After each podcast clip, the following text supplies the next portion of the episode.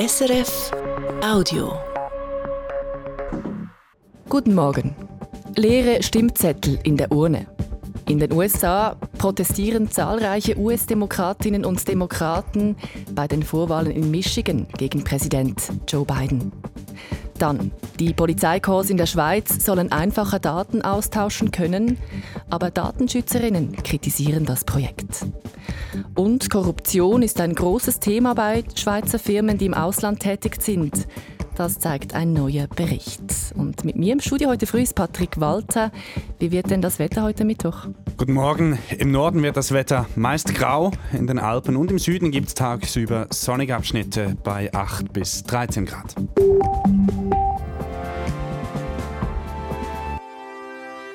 Ja, das hat er sich wohl anders vorgestellt.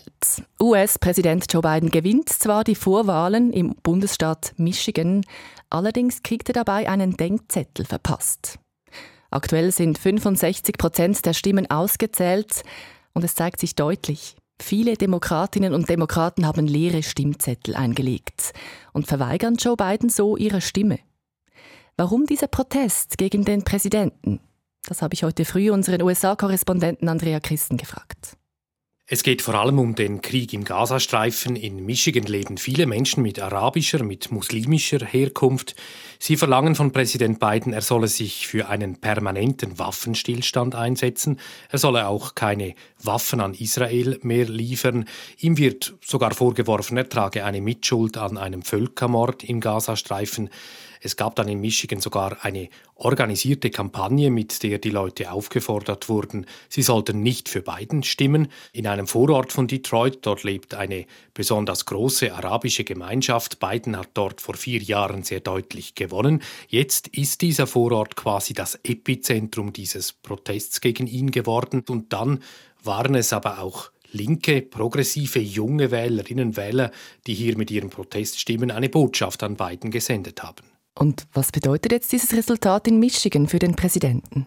Es ist ein sehr deutliches Warnzeichen. In den Vorwahlen in Michigan gibt es jeweils etwa 20.000 Wählerinnen und Wähler, die uncommitted wählen, also für keinen der Kandidaten. Aber die Zahl, die sich eben jetzt weigert, für den amtierenden Präsidenten zu stimmen, geht sehr weit darüber hinaus. Nicht nur in Michigan, das zeigt sich jetzt, haben sich in dieser vielfältigen demokratischen Wählerbasis Risse aufgetan. Es gibt dort teilweise wenig Begeisterung für Biden, es gibt sogar richtige Wut gegen ihn. Und kann man das schon einschätzen? Was, was bedeutet diese Wahl jetzt für die Präsidentschaftswahl am 5. November? Das ist die große Frage. Was werden diese Wählerinnen, diese Wähler am 5. November tun? Es ist nur schwer vorstellbar, dass sie in großer Zahl für Donald Trump stimmen werden. Vielleicht stimmen sie, wenn es hart auf hart kommt, dann trotzdem für Biden. Aber sie könnten auch entscheiden, gar nicht zu wählen oder für einen Drittkandidaten. Das Biden-Lager wird jedenfalls in den nächsten Monaten versuchen müssen, diese breite, diverse Koalition zu kitten. Eine sehr diverse Koalition, die da wieder zusammenkommen müsste. Und übrigens auch Donald Trump hat in Michigan die Vorwahl zwar deutlich gewonnen, aber etwas weniger als 30 Prozent der republikanischen Stimmen gingen an seine letzte Widersacherin Nikki Haley. Also auch Trump wird in der eigenen Basis einen Spalt kitten müssen. Soweit die Einschätzungen von USA-Korrespondent Andrea Christen zu den Vorwahlen im US-Bundesstaat Michigan. Und jetzt bleiben wir gerade im Ausland und schauen in den Gazastreifen. Ein Viertel der Bevölkerung dort sei von einer Hungersnot bedroht, Patrick Walter. Dies sagte ein hochrangiger Vertreter der UNO im Sicherheitsrat der Vereinten Nationen. Konkret seien fast 580.000 Menschen von einer Hungersnot bedroht. Weiter sagte der UNO-Vertreter auch, im Norden des Gazastreifens leide eines von sechs Kindern unter zwei Jahren an akuter Unterernährung. Dann in die Ukraine. Dort verliert die ukrainische Armee an der Frontlinie im Osten des Landes weiter an Boden. Die Ukraine hat zwei weitere Dörfer in der Nähe von Avdiivka aufgegeben, nach schweren Kämpfen, wie ein Armeesprecher sagt. Zuvor hatte bereits der russische Verteidigungsminister Sergei Shoigu vermeldet, die russischen Truppen seien vorgerückt. Die russische Armee hat die Stadt Avdiivka in der Nähe von Donetsk vor mehr als einer Woche eingenommen. In die Schweiz. Die kantonalen Polizeien wollen einfache Daten miteinander austauschen können. Dazu wollen sie eine neue zentrale Plattform einführen, wo sie mit wenigen Klicks an die benötigten Informationen kommen, zum Beispiel über Verdächtige. Das Projekt ist aktuell in der Vernehmlassung und da gibt es jetzt deutliche Kritik. Inlandredaktor Philipp Schremli. Ueli Buri ist Präsident der Konferenz der schweizerischen Datenschutzbeauftragten. Sie hätten sich den Gesetzesentwurf für diese polizeiliche Datenabfrageplattform angeschaut und ihre Kritik daran sei grundsätzlicher Natur. Ich habe sogar das Gefühl, dass wenn dieses Konkordat so verabschiedet würde, dass das Bundesgericht der Meinung wäre, das würde nicht den verfassungsmäßigen Anforderungen entsprechen. Das Problem aus Sicht der Datenschützer, das Konkordat sei viel zu unpräzise.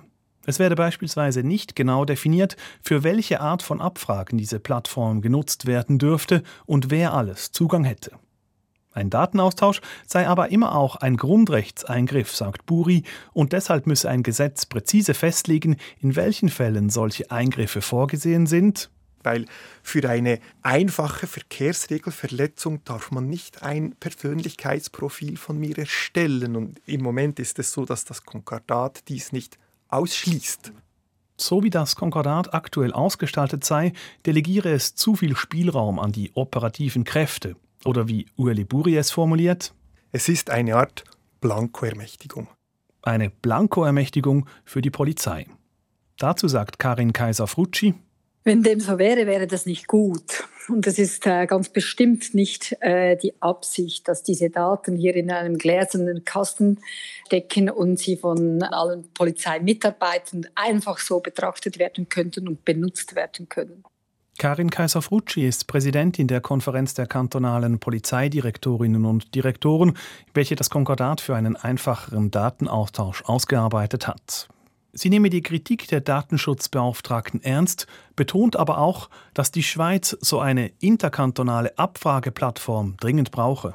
Von den Polizeien der anderen Länder bekommen wir Informationen, können die Datenaustausch gewährleisten. Aber innerhalb der Schweiz, von Kanton zu Kanton, ist die nötige Vernetzung der Polizeidatenbanken nicht gegeben und nur ungenügend realisierbar. Die Polizeidirektorinnen und Direktoren werten nun alle Vernehmlassungsantworten aus und überarbeiten dann das Konkordat. Bis so eine neue Abfrageplattform dann aber zum Einsatz kommt, dürfte es in jedem Fall noch viele Monate dauern. Das war der Beitrag von Inlandredaktor Philipp Schremli. Und jetzt geht es ums Thema Bestechung durch Schweizer Firmen. Bestechung sei nämlich weit verbreitet bei Unternehmen, die im Ausland tätig sind. Jedes dritte exportierende Schweizer Unternehmen gibt an, dass es im Ausland informelle Zahlungen leistet. Das zeigt eine Befragung der Nichtregierungsorganisation Transparency International bei über 500 Firmen. Gründe dafür gäbe es viele, sagt Martin Hilty von Transparency International, unter anderem dass die Unternehmen, obschon sie während den letzten Jahren die Maßnahmen zur Korruptionsprävention grundsätzlich ausgebaut haben, weiterhin Lücken haben in den Präventionsmaßnahmen. So haben ein Viertel der Unternehmen keine Verhaltensrichtlinien und die Hälfte der Unternehmen, das zeigt die Studie auch, haben keine unabhängige Meldestelle. Weiter gäbe es auch Mängel bei der Umsetzung von Maßnahmen und die Strafverfolgung erfolge nur spärlich in der Schweiz, so Hilti. Die Studie von Transparency International ist repräsentativ und in Zusammenarbeit mit der Fachhochschule Graubünden entstanden. Ja, und wenn Sie noch ein paar Zahlen sehen wollen, das können Sie auf der SRF News App. Da haben wir Zahlen und auch Grafiken zu dieser Studie aufbereitet für Sie. Und jetzt wechseln wir nochmals ins Ausland. Der Golfstaat Katar will in die französische Wirtschaft investieren. Dies mit 10 Milliarden Euro. Mit dem Geld plant Katar, französische Start-up-Unternehmen und Investmentfonds zu unterstützen. Das schreibt das französische Präsidialamt nach einem Treffen in Paris zwischen Frankreichs Präsident Emmanuel Macron und dem Emir von Katar, Scheich Tamim bin Hamad Al Thani. Laut den Angaben sollen verschiedene Branchen von den Investitionen profitieren, zum Beispiel die Halbleiterindustrie, die Luft- und Raumfahrt, aber auch das Gastgewerbe und der Gesundheitsbereich. Und damit sind wir beim Sport. Und zwar gibt es hier Resultate aus der Schweizer Eishockey-Meisterschaft. Da hat sich Lausanne als drittes Team für die Playoffs qualifiziert, nach einem 4-0-Sieg gegen Genf Servet. Weiter hat Davos gegen Ajoa mit 6 4 gewonnen. Bereits früher für die Playoffs qualifiziert haben sich die ZSC Lions und Freiburg. Das war ein Podcast von SRF.